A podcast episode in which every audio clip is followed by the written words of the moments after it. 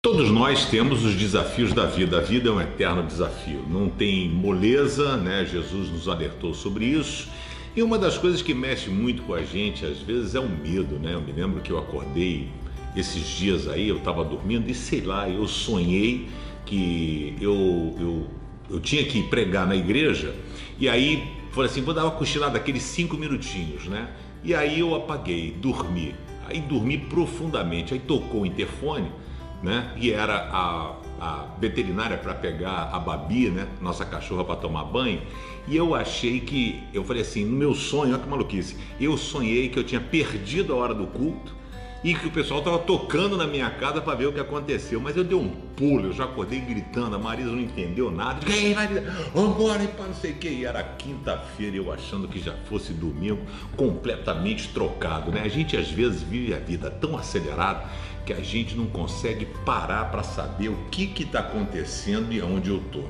A gente vai agindo muitas vezes no automático e não conseguimos perceber aquilo que nós temos feito que tem nos tirado do foco da nossa vida.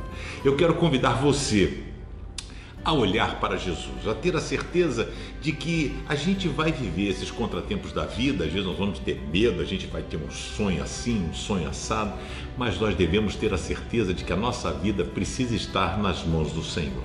Eu quero deixar para você um versículo top. É um versículo que eu uso muitas vezes quando eu passo por lutas no dia a dia, adversidade, e me ajuda a renovar a minha força. Esse é isso que eu quero compartilhar com você. A gente às vezes tem os nossos medos, os nossos sustos, mas diz em Isaías 41:10, por isso não tema, pois eu estou com você.